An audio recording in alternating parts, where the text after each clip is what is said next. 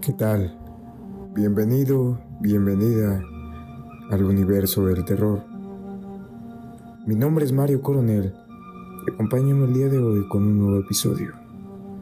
Comencemos. La leyenda de la isla Mocha. Era un hermoso fin de semana en el sector El Faro, lugar donde residen los uniformados de la Marina, encargados de alimentar los faros de la isla. Hasta ahí había llegado un matrimonio con su hijo de unos nueve años. Este niño rubio recorría el sector de un lugar a otro para satisfacer su curiosidad. Una tarde, se reunió con otros chicos de su misma edad y se fueron a jugar en un rincón a la orilla de la montaña, quebrando palos, juntando flores y corriendo sin cesar. De pronto, se desata una tormenta. Esas que en el invierno no dan ganas ni de asomar la punta de la nariz. Con truenos, relámpagos, lluvia y fuertes vientos que arrastraron todo lo que tocaban, se lo llevaban de un lugar a otro. Los chicos, al ver que oscurecía y sabiendo lo que se venía, no pensaron ni un segundo para alejarse e irse a sus casas. Pero el muchachito forastero, o el continental, como lo llamaban los otros, no le dio importancia y siguió explorando. Aún escuchando los llamados de advertencia de sus amiguitos que corrían a toda velocidad, campo abajo, para llegar pronto a sus casas. Al llegar la tarde, los padres del muchachito, viendo que su hijo no regresaba, empezaron a preocuparse y salieron a mirarlo por los alrededores del lugar.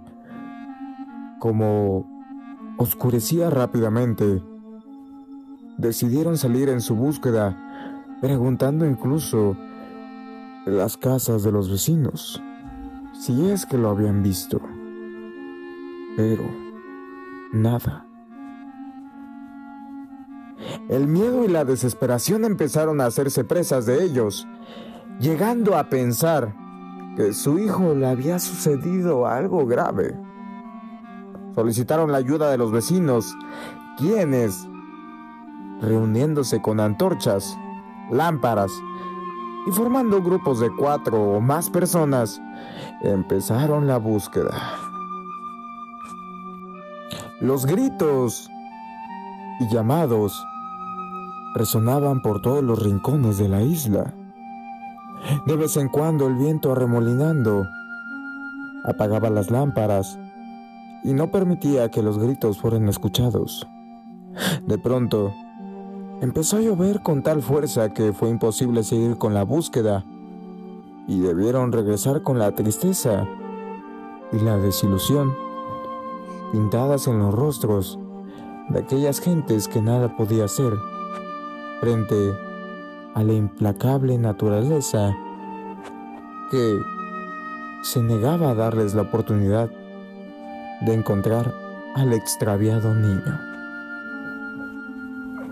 Llovió durante dos días y los padres del muchachito, con la esperanza renacida, comenzaron otra vez la búsqueda, solicitando la ayuda de las autoridades y vecinos que, igual que la primera vez, quisieron colaborar. Comenzaron a buscar por los alrededores y en los bosquecillos que se encontraban camino del lugar donde el niño había desaparecido. Cuando de pronto vieron humo a los pies de la montaña, corrieron en esa dirección sin detenerse. ¿Y cuál sería su sorpresa? Al encontrar al pequeño durmiendo tranquilamente a la orilla de una fogata. Totalmente seco y sin ningún rasguño en la piel, le despertaron y el niño les miraba como si nada hubiese sucedido. Pero al ver los rostros asustados de quienes lo observaban, recordó todo y contó a sus padres y vecinos que cuando comenzó a llover, él se asustó y al no ver a sus amigos comenzó a llorar desesperadamente. Entonces, apareció frente a él un hombre muy alto y delgado, que vestía entero de negro, y quien lo invitó y le llevó a un lugar desconocido para él, donde había mucho fuego. Ese caballero de negro, como lo denominaba el niño, le había dado de comer sin decir nada.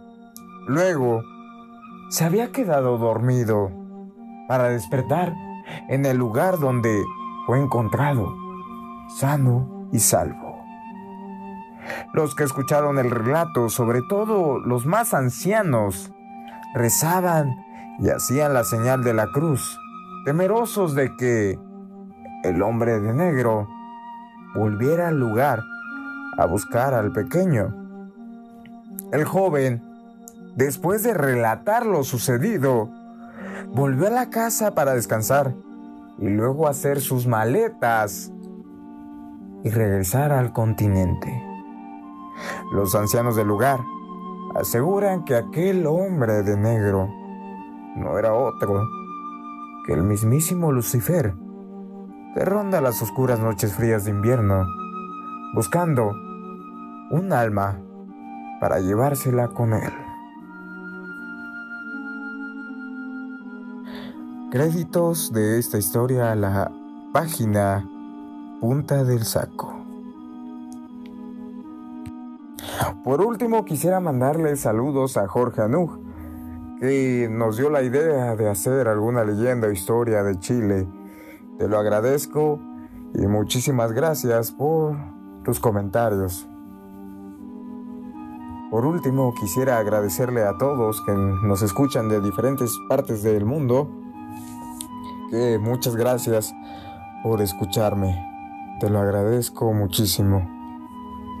Y recuerda, si quieres ser saludado en el siguiente capítulo, mándame mensaje en cualquiera de mis redes sociales, ya sea Facebook o Instagram.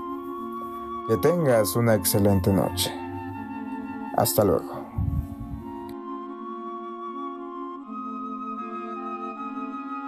Como siempre te recuerdo que tenemos página de Facebook e Instagram. Nos puedes seguir ahí para estar al tanto de cuando subimos nuevo capítulo. Mi nombre es Mario Coronel y nos vemos en la siguiente emisión. Que tengas una excelente noche. Hasta luego.